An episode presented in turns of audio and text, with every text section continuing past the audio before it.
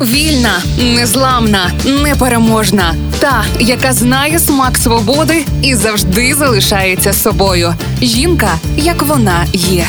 Про жінок, які змінили хід історії в програмі Ольги Телипської на Радіо Перше. Королева латиноамериканської поп-музики Глорія Естефан, продавши близько 45 мільйонів копій своїх записів, стала найуспішнішою виконавчою співачкою за усю історію латиноамериканської музики. Глорія Естефан народилась в столиці Куби Гавані в сім'ї кубинського солдата з підрозділу, який охороняв сім'ю президента Куби генерала Батісте. Мріючи про професію психолога, Глорія 1975 року вступає до університету Майамі і навіть отримала невелику стипендію. Вона була дуже серйозною і абсолютно не прагнула бути на публіці, і все ж стала учасницею місцевого кубинсько-американського квартету, виступаючи як акомпаніатор та зрідка солюючи. Кар'єра професійної співачки почалась з того, коли Глорія приєдналась до групи Еміліо Естефана Miami Sound Machine як солістка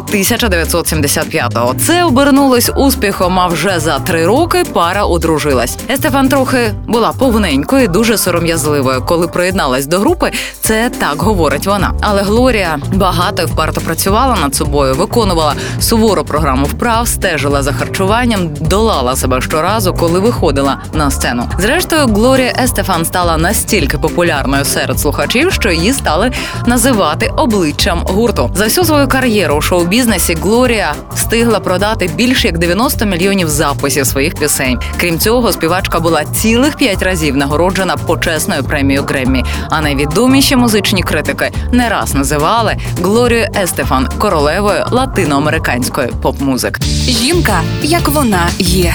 В програмі Ольги Телипської на Радіо Перше.